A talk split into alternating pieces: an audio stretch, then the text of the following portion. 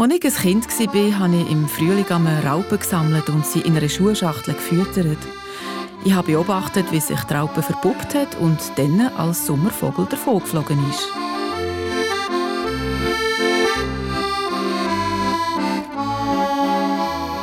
Als Erwachsene sind mir Insekten ziemlich egal. Manchmal sogar ein bisschen lästig. Bis ich eines Tages auf Jean-Henri Fabre gestoßen bin. Ein Franzose, der sein Leben damit verbracht hat, Insekten zu beobachten und seine Beobachtungen aufzuschreiben. Souvenir entomologique, Erinnerungen eines Insektenforschers, heißt das Werk. Der Fabre ist sicher mal ein großer Naturforscher von seiner Zeit. Jemand, der ein neues Wissenschaftsfeld begründet hat. Aber er ist natürlich auch mehr als das, weil wenn er nur das wäre, dann würde man ihn heute nicht mehr lesen. Das sagt Tim Klafke. Er ist 23, studiert Philosophie und Französisch und er ist Hobby-Insektenforscher, ein Liebhaber-Entomolog. Mit ihm gehen wir nachher Insekten fangen.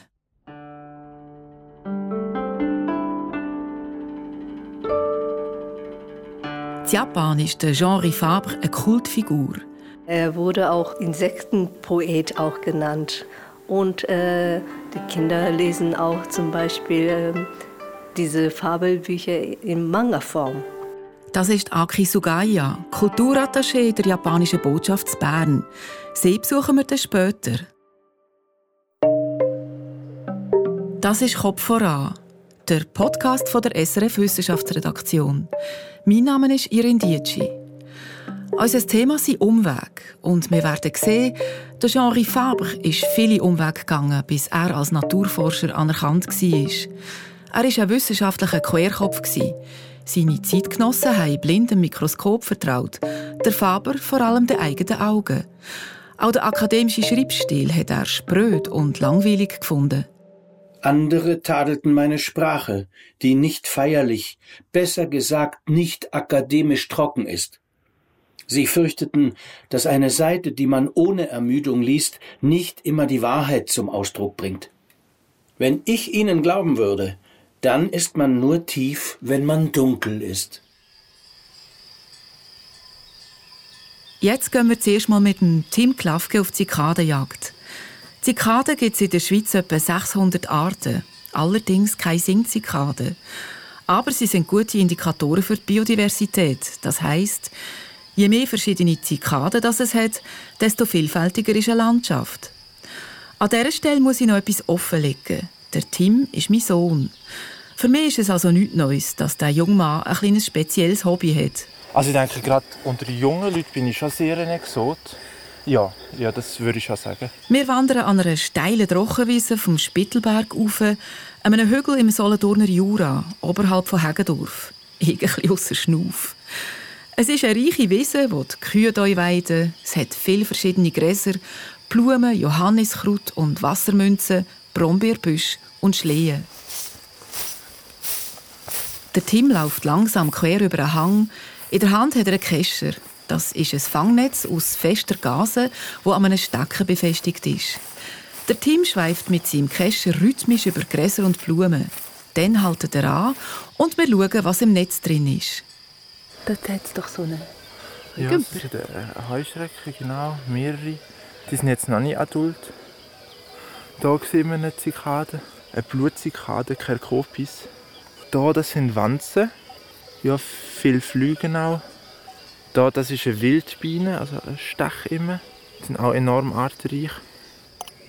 Der Tim nimmt ein Fläschchen aus dem Rucksack mit zwei Schläuchen dran. Ein sogenannter Exhaustor.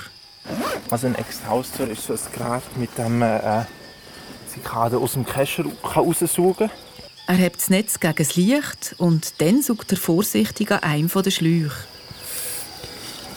Und schwupps ist das Viechli im Behälter. Das hier steht die Blutzikade. Der Team keschert noch eine Runde und dann setzen wir uns ins Gras, genießen den schönen Morgen im Jura oben, weg vom Coronavirus und dem Lärm.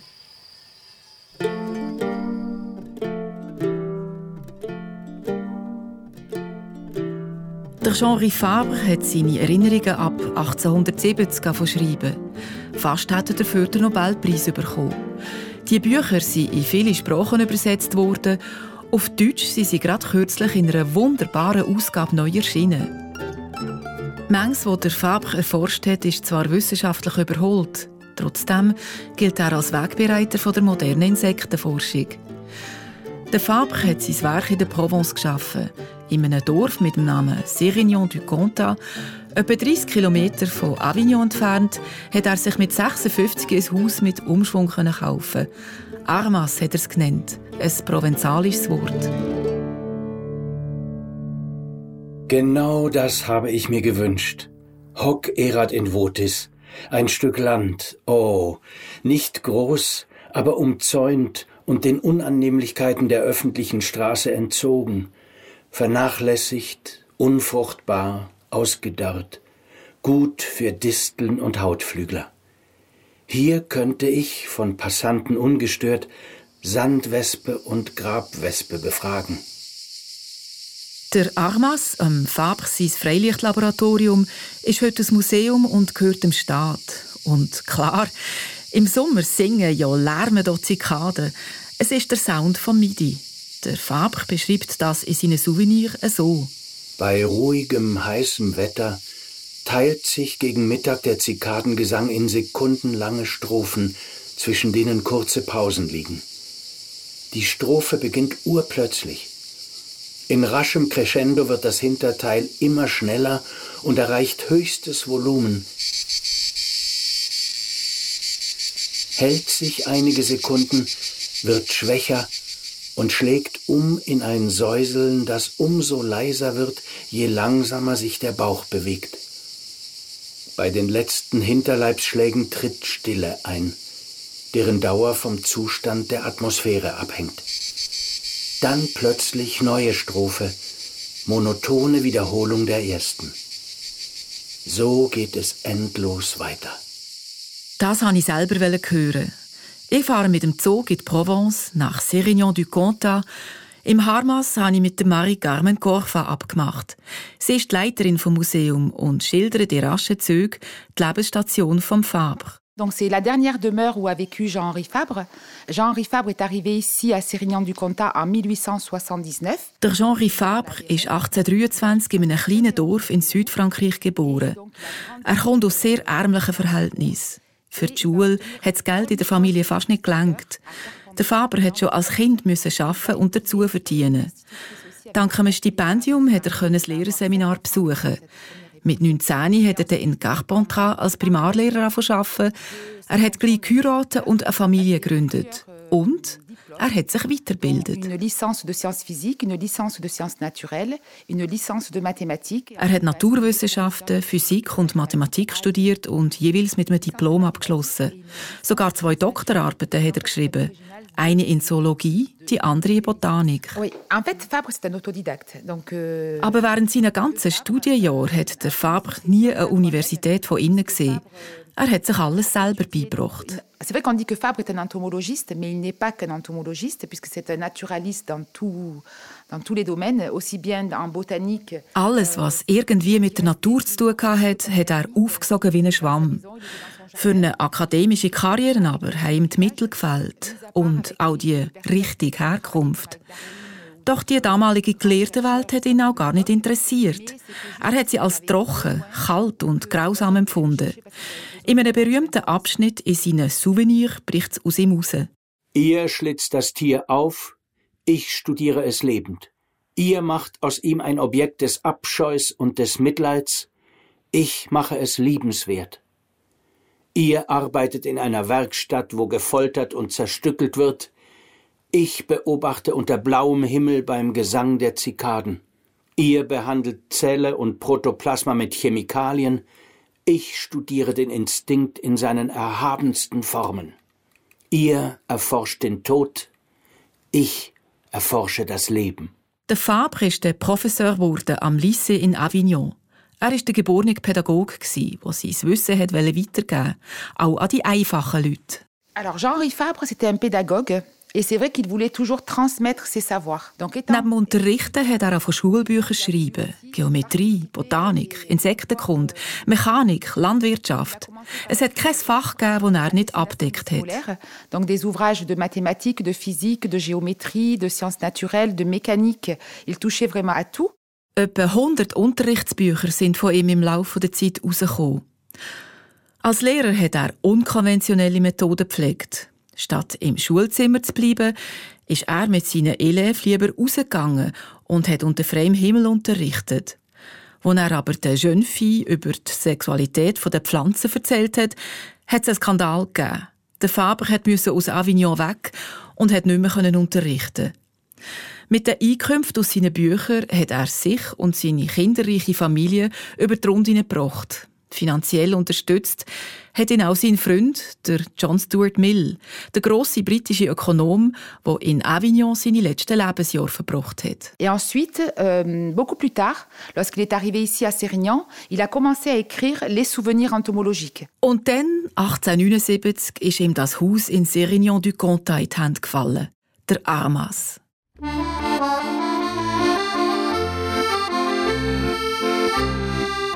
Der Faber ist angekommen, über viele Umwege. Ja, es ist nicht einfach, sich ein Laboratorium im Freien zu leisten, wenn einen die Sorge um das tägliche Brot bedrängt. 40 Jahre kämpfte ich mit unerschütterlichem Mut gegen die elenden Miseren des Lebens und nun ist das lang ersehnte Laboratorium da. Wie viel Ausdauer und hartnäckige Arbeit mich das gekostet hat, mag ich nicht sagen. Es ist da und was wichtiger ist, mit ihm vielleicht ein bisschen Muße. Der Wunsch ist wahr geworden. Ein bisschen spät, meine schönen Insekten. In diesen über drei Jahrzehnten, wo der Fabre in Sirignon gelebt hat, ist er nicht 20 Mal ins Dorf gegangen.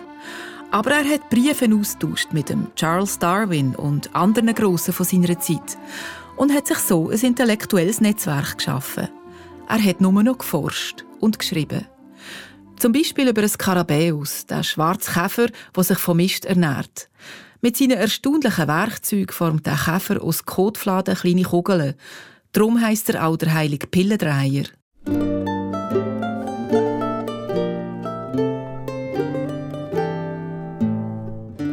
Wenn der Proviant beisammen ist, muss der Skarabäus das Getümmel verlassen und ihn an einen passenden Ort bringen. Jetzt sehen wir seine charakteristischen Gewohnheiten. Er beginnt sofort und umgreift die Kugel mit den beiden langen Hinterbeinen, deren in die Masse verhakte Endkrallen als Drehzapfen dienen. Mit den mittleren Beinen hält er sich an der Kugel fest. Die gezähnten Vorderbeine benutzt er als Hebel, die sich abwechselnd vom Boden abdrücken, und geht mit seiner Bürde rückwärts, den Körper gebeugt, den Kopf nach unten, das Hinterteil hoch. Die Hinterbeine, der wichtigste Teil der Mechanik, bewegen sich ständig vor und zurück. Sie wechseln die Stellung der Krallen, um die Drehachse zu ändern, die Fuhre im Gleichgewicht zu halten und sie durch Stöße von rechts und links voranzubringen. Auf diese Weise berührt die Kugel überall den Boden, wodurch sie perfekt gerundet und die oberste Schicht durch den gleichmäßigen Druck fest wird.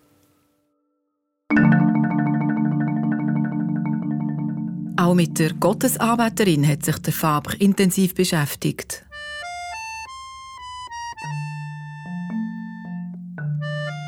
Ihre segelartigen, langen, zartgrünen Flügel, ihr zum Himmel gewandter Kopf, ihre über der Brust gekreuzten Arme geben ihr tatsächlich den Anschein einer in Andacht verzückten Nonne. Doch sie ist ein grausames Geschöpf und auf Gemetzel aus. Die Gottesanbeterin oder Mantis religiosa, wie sie auf Latinisch heißt, verspeist nämlich nicht nur andere Insekten, sondern auch ihresgleichen. Und das ausgerechnet beim Liebesspiel. Der August nähert sich seinem Ende. Das Männchen, ein zarter Liebhaber, hält den Augenblick für günstig. Es macht seiner Gefährtin Augen, wendet den Kopf nach ihrer Seite hin, biegt den Hals und wirft sich in die Brust. Gewöhnlich dauern die Präludien lange. Endlich wird die Begattung vollzogen, die gleichfalls sehr lange währt, manchmal fünf bis sechs Stunden. Dann hat das Männchen seine Pflicht erfüllt. Tatsächlich wird er im Lauf des Tages oder spätestens am folgenden von seiner Gefährtin gepackt, von ihr in der üblichen Weise ins Genick gebissen und dann ganz ordnungsgemäß in kleinen Bissen verzehrt. Nur die Flügel verschmäht sie. Und es geht noch weiter. In einem Versuch in seinem Arbeitszimmer hat der Faber beobachtet, dass die Gottesanbeterin praktisch unersättlich ist. In einem Zeitraum von zwei Wochen sehe ich dieselbe Mantis bis sieben Männchen verbrauchen. Allen gibt sie sich hin, aber alle bezahlen den Hochzeitsrausch mit dem Leben. Der Faber hat aber in seinem Arbeitszimmer nicht nur Beobachtungen gemacht, er hat auch Experimente durchgeführt und manchmal Hand an die Insekten gelegt. Ça s'est passé une nuit euh, de printemps où euh, Paul-Henri, donc le dernier fils de Fabre. Die Geschichte, die Marie-Carmen Corfa hier erzählt, handelt vom Nachtpfauenauge. Ein Faber ist einisch an einem Maimorgen auf seinem Arbeitstisch ein Weibli von diesen prächtigen Schmetterlingen aus der Puppenhülle geschlüpft. Der Faber hat sofort unter eine Drahtglocke gespielt. Zu oben am 9 Uhr ist der Paul, sein kleiner Sohn, ganz aufgeregt zu Kumpen gekommen. Ich höre, wie er nach mir ruft. Komm rasch, schreit er. Sieh die Schmetterlinge, so groß wie Vögel. Das ganze Zimmer ist voll davon. Ich eile hinüber. Tatsächlich. Etwas in unserem Hause Beispielloses. Eine riesige Invasion von Schmetterlingen hat stattgefunden. Die Invasion sind alles Männchen, die im Nachtpfauenauge Weibli hinter der Drahtglocke den Hof machen. Der Faber versucht dann zu ergründen, was es ist, was das Verhalten der Schmetterling steuert. Die Männchen kommen jede Nacht das Weibli besuchen und sie finden unbeirrt den Weg durch Dunkelheit und Gestrüpp. Und der Faber fragt sich, wie das geht. Er stellt die Rotglocken noch anders im Haus auf. Keine Veränderung. Er fängt ein paar Männchen ein und schneidet ihnen die Fühler ab. Sie kommen trotzdem wieder. Das Gleiche, wenn er das Zimmer mit Kampfer verpestet, also Mottenkugelgift. Nur wenn er das Weibli in ganz dichten Behältnis aus Blech, Holz oder Karton sperrt, dann erscheint kein Nachtpfauenaugmännchen. Nach manchem Versuch kommt der Faber drauf. Damit sie, die Weibchen, vernommen werden, muss eine Bedingung erfüllt sein. Die Verbindung der Luft im Behältnis mit jener der Außenwelt. Das bringt uns der Möglichkeit, dass ein Duftstoff die Ursache sei, wieder näher. Und mit dieser Erkenntnis ist der Faber auf der richtigen Spur. Gewesen. Les papillons attirés par les, par les femelles grand Heute weiss man, dass es tatsächlich weibliche Duftstoffe sind, die sogenannten Pheromone, die die Männchen anlocken. Et ça a été un petit peu le début de la découverte des phéromones.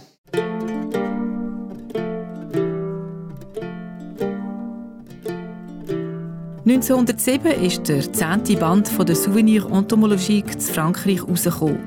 Drei Jahre später, mit 87, ist der Jean Faber plötzlich berühmt worden. Der Mediziner Georges Legros, eine einflussreiche Persönlichkeit und ein begeisterter Leser, hat sich für ihn eingesetzt. Der Faber hat in Sérignan ein Denkmal bekommen. Er ist für einen Literaturnobelpreis vorgeschlagen worden und hat ihn knapp verpasst. Viele Wissenschaftler und das Nationale Naturwissenschaftsmuseum haben den alten Mann geehrt. Zwei Jahre vor seinem Tod, 1915, hat er sogar Besuch bekommen vom französischen Präsidenten im Armas. Heute ist der Jean Faber ein bisschen vergessen gegangen. Ausser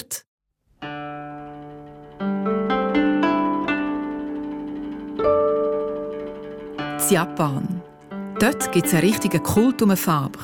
Sein Wissen hat also auch Umweg genommen. Dem bin ich nachgegangen.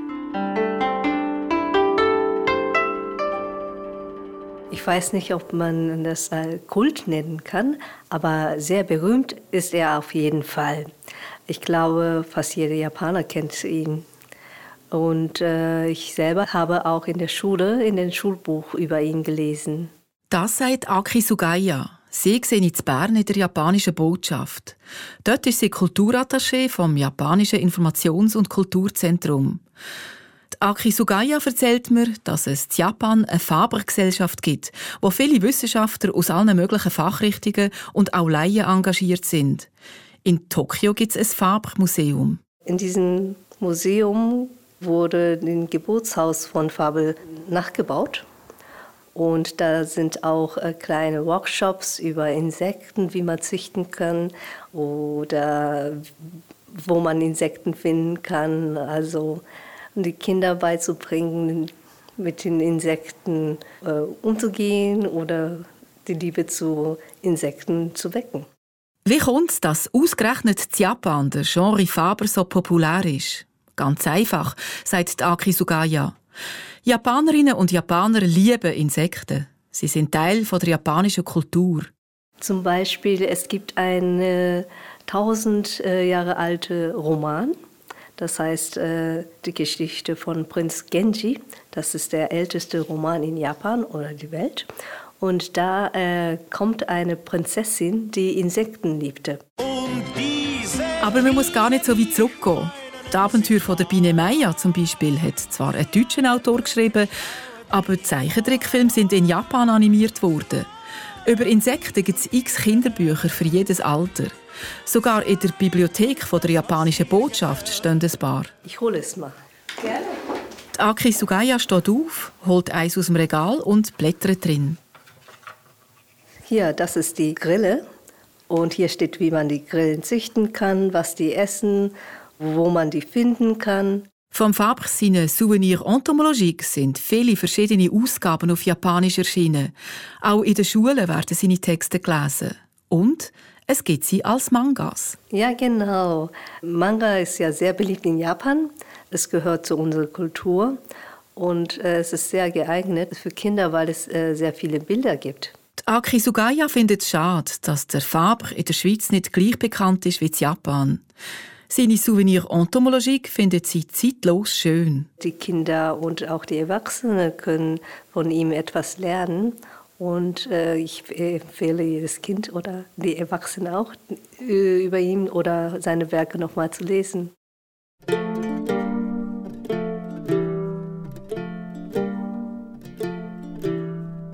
Was kann man vom Faber sonst noch mitnehmen, außer einfach seine Geschichten zu lesen? Ganz viel finden die, die ihn kennen. Der Faber ist zwar zu seinen Lebzeiten nie in sein Dorf gegangen, aber wenn er raus ist aufs Feld oder im Wald, hat er immer Begleitung gehabt. Il aimait bien que les enfants participent justement quand il, quand il partait, que ce soit euh, dans, les, dans la campagne ou autre. Kinder, Jugendliche und Erwachsene sind mitgegangen und haben sich anstecken von der Faszination für die Natur, sagt Marie-Carmen Corfa, die Leiterin vom Armas. Und das fehle heute, findet sie. Wir reden zwar viel von Biodiversität und Klimawandel, sagt Marie-Carmen Corfa, aber der echte Bezug zu der Natur oder der Naturforschung, den haben die Leute und auch die Wissenschaft verloren. Das Gleiche findet der Tim Klafke, den wir am Anfang gehört haben. Auf dem Spittelberg im Solothurner Jura kommt er ins Philosophieren. Heutige Menschen, also, also so Postmoderne allgemein, die haben wie so auch so ein, ein prekäres Verhältnis zur Natur. Also Natur wird fetischisiert, aber Leute schaffen es nicht, sich dem irgendwie auf eine nicht destruktive oder nicht fetischisierende Art zu nähern. Der Fab hätte das eben können, findet der Tim. Und er erzählt, wie er selber als Jugendlicher sich für die natürliche Welt interessieren vor den Insekten oder den Zikaden eine sehr intensive Vogelphase gehabt, aber auch Reptilien und Schnecken und äh, auch Pflanzen sowieso. In einem Naturführer ist er irgendwann auf ein Genre Faber gestoßen. Und dann habe ich den Namen gewusst von dem Herr, wo, eben von dem seltsamen Franzosen, der die äh, Beobachtung in Südfrankreich gemacht hat. Und mit 15 hat der Tim dann zuerst mal am Genre Fabre seine Bücher lesen. Aus einer naturalistischen Begeisterung heraus, sagt er. So wie andere vielleicht Harry Potter verschlingen oder früher Karl May. Heute sieht der Tim das Werk differenzierter. Das Werk, die Souvenir Entomologique, das ragt ja aus der reinen Biologie raus. Das ist ja auch ein literarisches Werk, aber nicht ein literarisches Werk im Sinne von einem Kunstwerk. Es ragt auch ein bisschen aus der Literatur raus. Es ist wirklich etwas so idiosynkratisch, so etwas, äh, so etwas Persönliches. Die Erinnerungen sind wie ein Spiegelbild vom Faber selber. Und von seiner lebendigen Beziehung zu der Natur, die ihm umgeben hat. Eine gelungene, lebendige Beziehung zu der Natur, die uns umgibt. Wenn wir das vom Faber lernen können, dann ist es schon viel.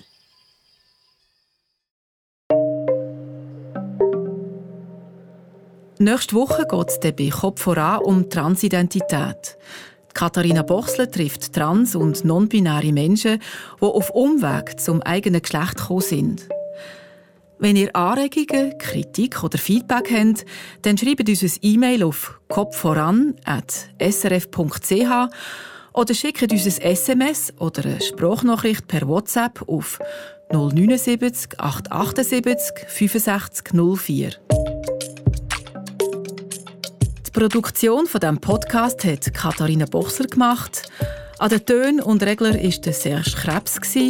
Texte aus dem Fabre seine Souvenir Entomologique hat Christoph Gaugler gelesen und ich bin Irin Dietschi.